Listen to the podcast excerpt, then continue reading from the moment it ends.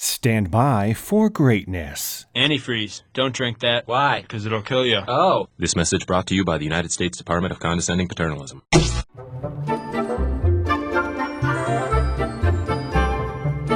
Yo, what's good, ATL? It is Blindside from Channel Ocho Productions coming at you with another on-set weather update. Shouts out to Atlanta United for getting the job done with that dubs over the weekend. Yeah, I was there. Come on. All right, into the weather now. It is Monday, September the 20th, and we've got more rain on the way for you today. It should subside by the evening time, but 70% chance we're going to hang around there all day. Cloudy skies, of course, thunder showers throughout the day. It'll be a high of 73 and a low of 70, so pretty stagnant in the weather change fluctuation right there, but hey, I'll take it. That's going to be pleasant. Moderate air quality, 80% humidity, and the sun will look to set at 7:38 in the PM. And now for some Canadian pet tricks news. Now that looks like a fast dog.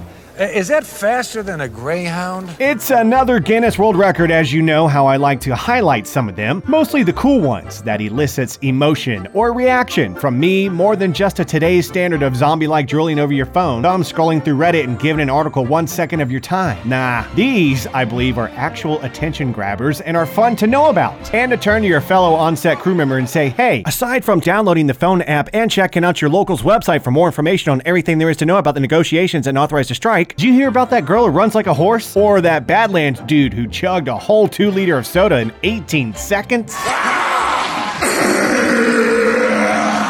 Well, this is one of those stories, and it involves a dog, a cat, and a scooter. Feline, canine, little cat dog, cat dog, cat dog.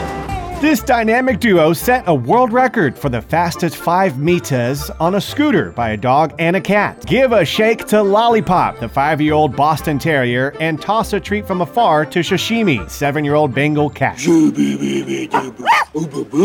Melissa Millay, animal trainer and owner of said dog and cat, trained each of them to ride this scooter separately until one day Shashimi saw Lollipop going for a joyride, hopped on to get a turn, and both stayed on, riding together into the sunset, and are now locally famous for riding around together. Thelma and Louise are going fishing. How come Daryl let you go?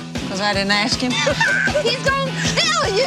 And now these two fur kids are Guinness World Record holders. It's an untamed world full of surprises. I'm Blindside. Dogs and cats riding together sure is cute. But I want to make sure your email is up to date and you're checking your email and your spam folder for emails from your local so you're in the know for any and all pertinent information that comes your way.